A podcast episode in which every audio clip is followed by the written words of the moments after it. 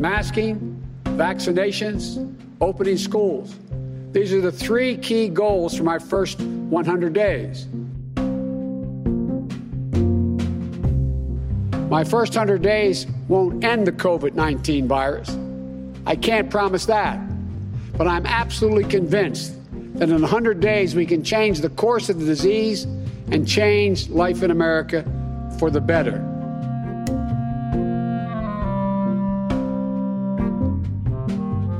Welkom bij Radio Amerika, de podcast van de Groene Amsterdammer over de Verenigde Staten in 2021.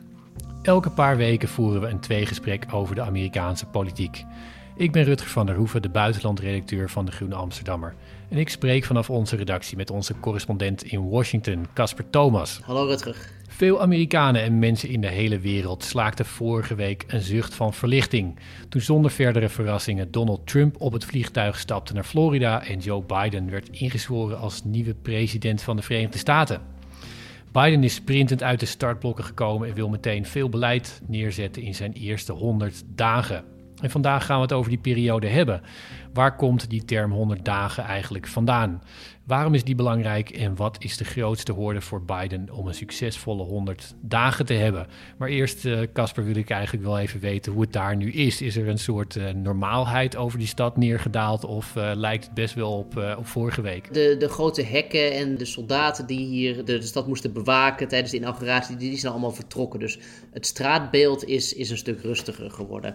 En ook het, het, debat, het discours, het, eh, de, de politiek is op een bepaalde manier ook in een, in een andere versnelling geraakt. We worden hier niet meer elke dag wakker met de vraag: wat heeft Trump nu weer getwitterd? Of, of wat, wat, wat gaat er vandaag weer gebeuren?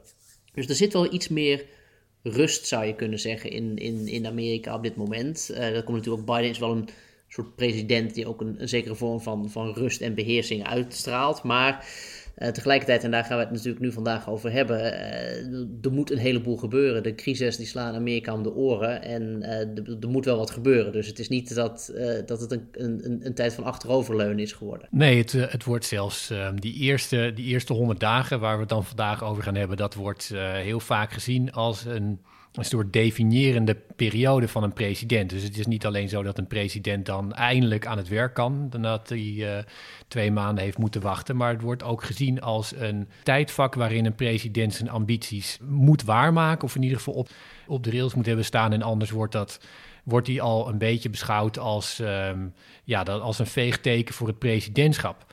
Ik had daar een, um, een boek over gelezen van een historicus die daar best wel uh, best wel een beetje negatief over was. David Greenberg, Republic of Spin, het Inside History of the American Presidency. Die Greenberg die zegt dat er een soort obsessie is bij presidenten en hun staf met die eerste honderd dagen. Uh, dat ze uh, heel erg bezig zijn met ratings, met mediaoordelen. Zelfs met het idee of de president een goede week had gehad of niet. Heel erg bezig zijn met het, met, met het oordeel wat aan het einde van die honderd dagen wacht dat presidenten dus ook zelf die, die mythologie aan het, aan het voeden zijn. En dat het eigenlijk ehm, ja, best wel een slechte zaak is. Zowel dat die presidenten heel erg eens uh, bezig zijn met hun, uh, met hun media-uitstraling en, en hun, uh, hun de oordelen die anderen gaan vellen. Maar ook omdat het zelden een, een accurate indicatie van een echt succes is. Dus dat, ja, dat, dat is eigenlijk een, een beetje een, slechte mythologie, maar wel eentje die heel veel effect heeft. Ja, en wij hebben er zelf ook wel eens aan meegedaan volgens mij. Ik kan me nog herinneren dat we bij, uh, na Trumps eerste 100 dagen, hebben we een, een, een, speciale editie van de Groene Amsterdammer gemaakt. Of een, een, nummer dat vooral daarover ging. Dus het is ook, en het is ook wel iets handigs natuurlijk. Hè? Dat, een, een soort blok, een soort idee van, nou, dat het, het, het soort wetgevend visitekaartje wordt in die periode afgegeven. En ik denk dat er toch twee redenen zijn om die, om die 100 dagen iets, iets serieuzer en iets ernstiger te nemen dan, dan uh, Greenberg dat uh, doet.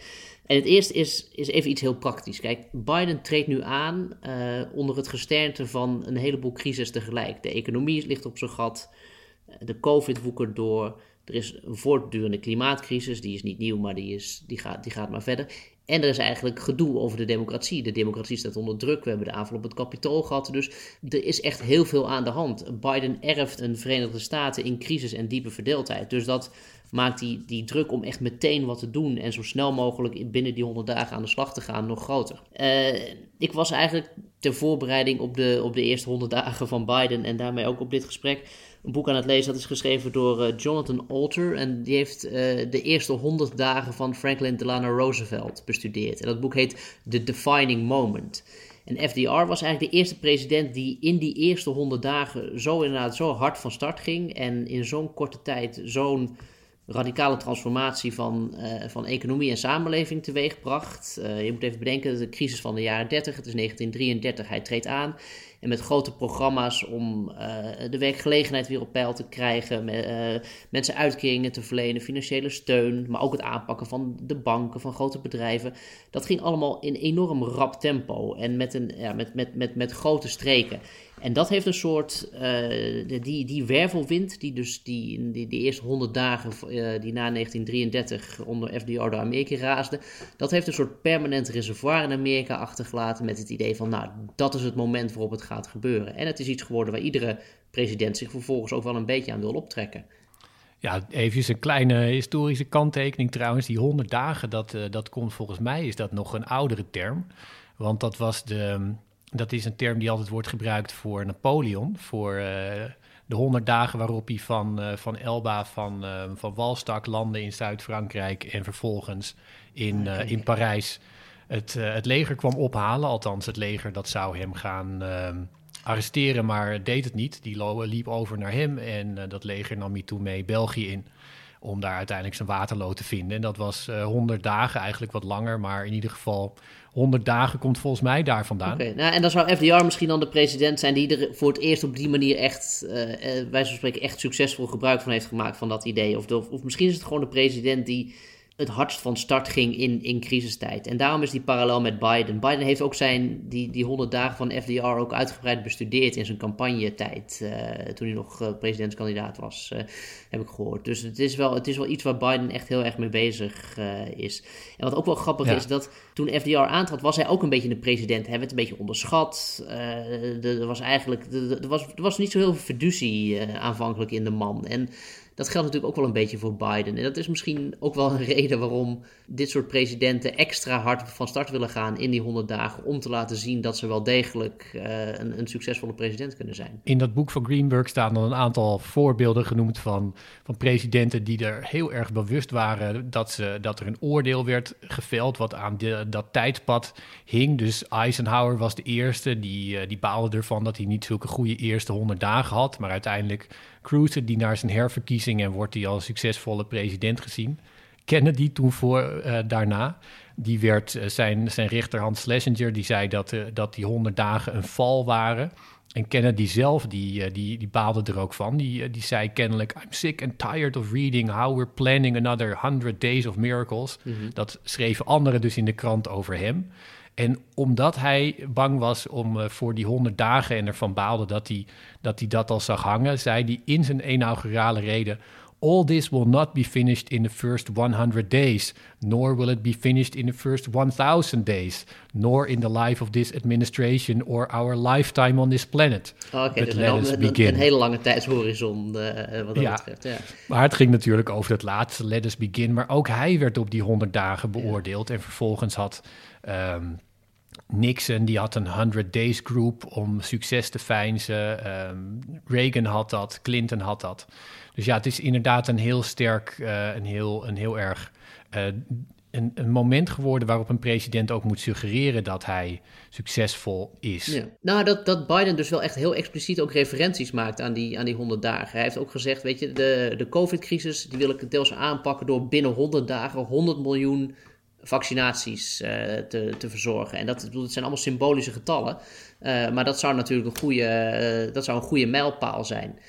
Dus, het is, dus hij, hij commenteert zich juist eigenlijk heel expliciet aan dat idee van die 100 dagen en, en omarmt het heel erg. Het probleem volgens mij met die 100 dagen is ook dat, waar, daar wijst Greenberg op en anderen, dat Roosevelt had zo'n unieke constellatie eigenlijk van het, van het moment dat hij, hij had beide huizen mee. Hij heeft, uh, ik geloof dat een van de eerste wet of de eerste wet die hij tekende, die, die lieten zijn opponenten van de Republikeinse Partij stemden die zonder de wet te lezen goed. Dus hij had echt een hele, een hele brede steun om eindelijk die, ehm, die crisis te gaan aanpakken op een andere manier dan Hoover. En hij heeft toen zulke uh, succesvolle beginperiode gehad dat dat ook eigenlijk niet in te halen is of zelfs maar te benaderen door een andere. En dat is misschien is het dan uh, aardig om dat even te kijken naar hoe uh, Biden nu begint. Want Biden die begint met het tekenen van heel veel decreten. We, we dachten, en ik zelf ook, vier jaar geleden dat Trump heel veel decreten tekende. Mm -hmm. Maar dat viel eigenlijk heel erg mee. Hij tekende decreten van, voor dingen die die zeg maar voor zijn achterban belangrijk waren en, en dingen waar uh, zijn tegenstanders boos van werden. Maar hij tekende uiteindelijk maar 24 decreten in zijn eerste 100 dagen. En Biden die heeft er in een halve week al 30 Ik wou zeggen, die gaat daar nu al overheen inderdaad. Dus dat, uh... Ja, die is er al overheen en die is nog de hele tijd en die is ook nog veel aan het tekenen. Ja. En Um, maar het probleem met die decreten is dat ze zijn getekend met één handtekening, maar dat ze ook met één pennenstreek weer terug te draaien zijn. Mm. Dus Trump die had bij zijn vertrek op die Andrews Air Force Base had hij gezegd dat zijn, uh, zijn agenda sweeping, ambitious en above all enduring is. Maar dat is dus niet zo. Want Biden die is van alles aan het, uh, aan het uitwissen. Die heeft meteen een einde aan het geld voor de grensmuur. Het einde aan het inreisverbod uit moslimlanden. Uh, hernieuwd lidmaatschap van de WHO en dergelijke heeft hij. Um, hij heeft dat 1776-rapport ingetrokken. Dat is een commissie die Trump had ingesteld zonder historici die een nieuw uh, patriotisch geschiedenisonderwijs wilden, waarin minder aandacht zou zijn voor slavernij en waarin progressieve politiek werd verlegen, vergeleken met fascisme. Allemaal van dat soort dingen heeft hij nu met één pennenstreek um, ongedaan gemaakt. Het bouwt zich een beetje zo op. Kijk, uh, de, een, een Biden tekent inderdaad heel veel decreten, maar de, de, de helft daarvan is ongeveer tot nu toe zijn dingen geweest om de decreten van Trump weer ongedaan te maken. Uh, dus je kunt je voorstellen dat het bij een volgende president uh, weer het, het, het, het, hetzelfde gebeurt. Dus het bouwt zich op als het ware. En, en zo, maar het punt is, daar is ook wel echt kritiek op. Dat Amerika steeds meer afdrijft eigenlijk richting een, uh, een, een, democratie waarin de president per decreet regeert. Uh, in plaats van met steun van het congres. En ik vind wel dat het, het is interessant om een soort onderscheid te maken. Kijk, Biden doet het ook heel erg als een, uh, als een crisispresident. Hij zegt, kijk, we hebben die... Hij heeft een heleboel COVID-maatregelen getekend, een centrale COVID-coördinator aangewezen, onder andere. En daar gaat echt ook meer gebeuren op dat gebied. Uh, hij wil een groot economisch stimuluspakket. En dat zijn eigenlijk allemaal maatregelen waarvan je zegt: ja, dat is, dat is logisch dat je daar uh, als president rap mee aan de slag wil en het dus per decreet doet, want eh, een brand moet geblust worden. Maar dat decreet begint steeds meer een soort noodoplossing te worden, zou je kunnen zeggen, voor dingen die je anders gewoon niet gedaan krijgt, omdat er te weinig steun voor is. Interessant in, in het lijn van wat, je, van wat je nu zegt, is dat president Johnson, die een, een omstreden president is, maar die ook wordt gezien als een van de meest effectieve wettenmakers in de Amerikaanse geschiedenis. Die, wilde, die, die was gevraagd op zijn laatste interview, iets van tien dagen voordat hij doodging of zo is hij gevraagd waarom hij niet gewoon decreten tekende die een einde maakte aan die uh, achterstelling van zwarte Amerikanen in het zuiden. En toen zei hij dat hij expres uh, daar de moeilijke weg wilde gaan. Het leek destijds ook echt een, hele, uh, een heel erg mooi, moeilijk politiek project om de Civil Rights Act en de Voting Rights Act te krijgen. Maar hij wilde dat niet per decreet doen, omdat hij zei dat hij zich bewust was hoe vluchtig die waren en dat hij met een pennenstreek weer terug te draaien waren. Dus Biden die moet meer doen dan decreten tekenen, dat weet hij ook. Maar dat is nu wel wat hij in die eerste weken doet. Maar hij zal daarna toch echt uh, naar, de, naar de wetten moeten gaan. En daarmee dus, um, zoals je zei, dat, uh, dat cruciale uh, instituut mee moeten krijgen, de Senaat. Ja. Nou, en ik denk dat er, er zit ook een soort belangrijke subtekst aan. Kijk, het gaat al heel lang in Amerika, maar ook in andere democratieën over, over gebrek aan vertrouwen in de politiek, gebrek aan vertrouwen in de overheid. Biden heeft eigenlijk een unieke kans, of een, of een dure taak bijna zou je kunnen zeggen, om te kunnen laten zien, denk ik, dat de overheid werkt voor Amerikanen. Uh, en de, de, de, context is erna, zou je kunnen zeggen. Er is een, een COVID-crisis, er is een economische crisis, er is een klimaatcrisis. En Biden heeft allebei de, de huizen mee, inderdaad, de Senaat mee en het Huis van Afgevaardigden mee. Dus er is een, er is een ruimte om te laten zien dat, uh, dat politiek in Amerika meer gaat dan alleen maar uh, opgeblazen cultuuroorlogen over, over liberals versus conservatives. En ik denk dat dat eigenlijk de, de, de, de grote vraag van Bidens presidentschap gaat worden. Is, is dat hetgene wat hem, wat hem gaat lukken? Ehm, maar dat is delicaat, want uiteindelijk zal hij daar inderdaad uh, samen moeten werken met de Republikeinen. Want hij heeft uiteindelijk een aantal senatoren nodig om zijn wetten echt uh, akkoord te krijgen. En dat zul je ook wel beseffen, dat, dat gaat nog best lastig worden. Dat is zeker waar. Maar het is ook zo dat, dat dan nu de, de politieke slag die je nu ziet, die is heel interessant, omdat die dan ook, die gaat precies over dit probleem en die, die wijst eigenlijk een beetje vooruit naar hoe Biden wil gaan regeren. Dus het, het probleem wat nu oplicht is dat Mitch McConnell, de leider van de Republikeinen in de Senaat, die heeft geëist dat Democraten beloven dat ze de filibuster niet gaan, uh, niet, niet gaan veranderen. En dat hij anders niet wil weer meewerken aan een, uh, aan een transitie. Ja, moet je even goed uitleggen uh, wat die filibuster is? Want dat is een van de meest ingewikkelde begrippen uit de Amerikaanse politiek. Ja, daarom denk ik dat jij dat misschien beter uh, kunt, okay, eventjes kunt doen, Casper. Nou, het, het komt er heel gezegd meer. Je hebt een, een, een tweederde meerderheid nodig in de Senaat om op een gegeven moment de wetge de, het debat over de wetgeving te sluiten en te zeggen: oké, dit, dit hebben we aangenomen. En zolang je, je niet die tweederde meerderheid dus eh, hebt, dus dat, uh, of, of zijn het er 60, nu moet, dat is, nu even, moet ik even van afwezen. Ja, 60 van de, 60 van de 100 Klopt, zijn ja. er nu nodig voor, om is voor filibuster 60 te vermijden. inderdaad. De, er zijn sommige wetten waar je tweederde meerderheid voor nodig hebt en dat zouden dan weer 67 zijn. Maar je hebt dus die, die 60 stemmen nodig om eigenlijk naar een stemming te gaan. En op het moment dat je dat dus, de, dus de Republikeinen, die, de, de Democraten hebben er 50, dus je hebt 10 Republikeinen nodig die meegaan en zeggen: Oké, debat afgelopen, tijd voor een stemming. Maar dat betekent dus dat zolang ze dat niet doen, ze wetgeving tot in de eeuwigheid kunnen tegenhouden. En dat is in de afgelopen jaren onder Trump en ook onder, onder Obama is dat ontzettend veel uh, gebeurd. Uh, de Senaat als, als blokkade-instrument.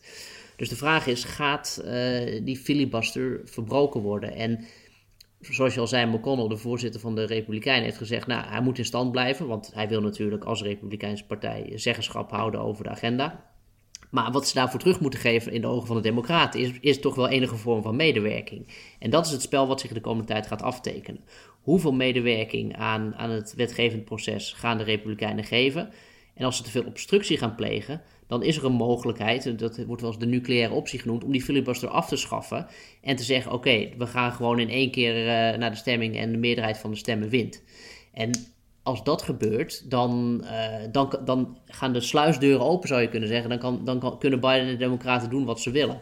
Maar dus wel ten koste van, van de samenwerking met de Republikeinen. Dus dat wordt een delicaat spel. Die kwestie die kun je misschien zien in, de, in het licht van dat er toch een. Uh, het is veel meer dan een politiek spel. De, de vraag van de bestuurbaarheid van de Verenigde Staten en de hervormbaarheid van het politiek systeem, die staat hier tegenover uh, de politieke normen. Het is die filibuster, die, die wordt gezien als iets heel belangrijks door mensen die hechten aan continuïteit. Maar eigenlijk is dat een, een, hele, ja, een hele lastige en, en vertragende tactiek. Maar die wordt wel gezien als iets wat belangrijk is om samenwerking af te dwingen als die er als die filibuster wordt opgeheven, dan is er weer een stap verder weg uh, van de noodzaak om samen te werken. Krijg je die eigenlijk een verdieping van het, uh, van het politieke vechtmechanisme. -hmm. Er zijn ook senatoren die daar nu al over is. Dus vandaag een, uh, een, een, senator opgestapt.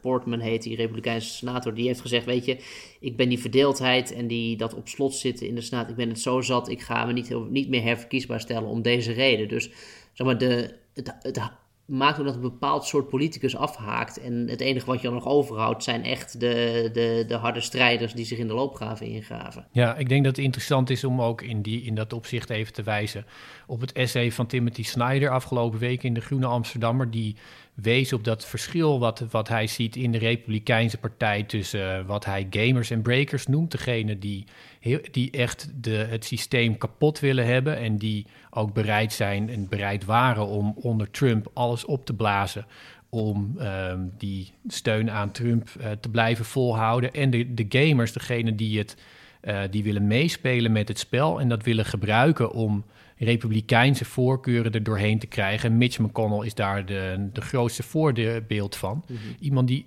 de hele tijd probeert om alle mogelijkheden binnen het politieke uh, spel in te zetten om de, de Republikeinen, die een minderheid vertegenwoordigen van de Amerikaanse stemmers, toch een enorme invloed uh, op het beleid te laten houden. Ja, de, de, spiegel daarvan is een beetje, want er is theoretisch ook een Amerika denkbaar waarin op enig moment, dat hebben we natuurlijk vaak genoeg gezien trouwens, de, de democraten in ieder geval de politieke minderheid vormen. En het idee dat, dat de democratie meer is dan de winner takes all, uh, dat, dat is natuurlijk ook wel verknoopt met die filibuster. Dus dat, dat de minderheid, ook al, uh, ook al zijn ze de minderheid, toch nog een belangrijke stem hebben. En dat opgeven, dat is natuurlijk wel iets, als je dat eenmaal kwijt bent, ben je dat kwijt. Dus ik snap wat dat betreft Bidens aarzeling ook wel om dat niet zomaar te doen. Want uh, wat ik zeg, het, het, het, het idee van het belang van een minderheidsstem in een democratie is natuurlijk ook belangrijk. En hij is wel een president die daar, die daar aan hecht, denk ik. Ja, weg van de, de dictatuur van de meerderheid. Ja, maar goed, uiteindelijk is de vraag die de grote vraag, en dat is iets wat we moeten gaan zien, en dat gaan we de komende tijd ook vast nog wel een keer in deze podcast weer bespreken, is krijgt Biden op een of andere manier de, de, de politiek in Washington weer enigszins bij elkaar? En daarmee dus op een bepaalde manier ook weer de, het, het, het achterliggende land bij elkaar. En dat is, dat is een hele grote if, en, en, maar wel volgens mij de grote vraag van zijn presidentschap. Laten we het evalueren over 100 dagen, de, bij de, de 100 dagen podcast. Zeker. Doen we, Casper.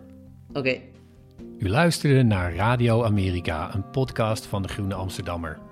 Lees deze week het artikel Amerika's laatste kans van Casper Thomas. In deze aflevering spraken we onder meer over de boeken van Jonathan Alter, The Defining Moments, FDR's First 100 Days uit 2006 en David Greenberg, Republic of Spin, An Inside History of the American Presidency uit 2017. U hoorde Rutger van der Hoeven en Casper Thomas.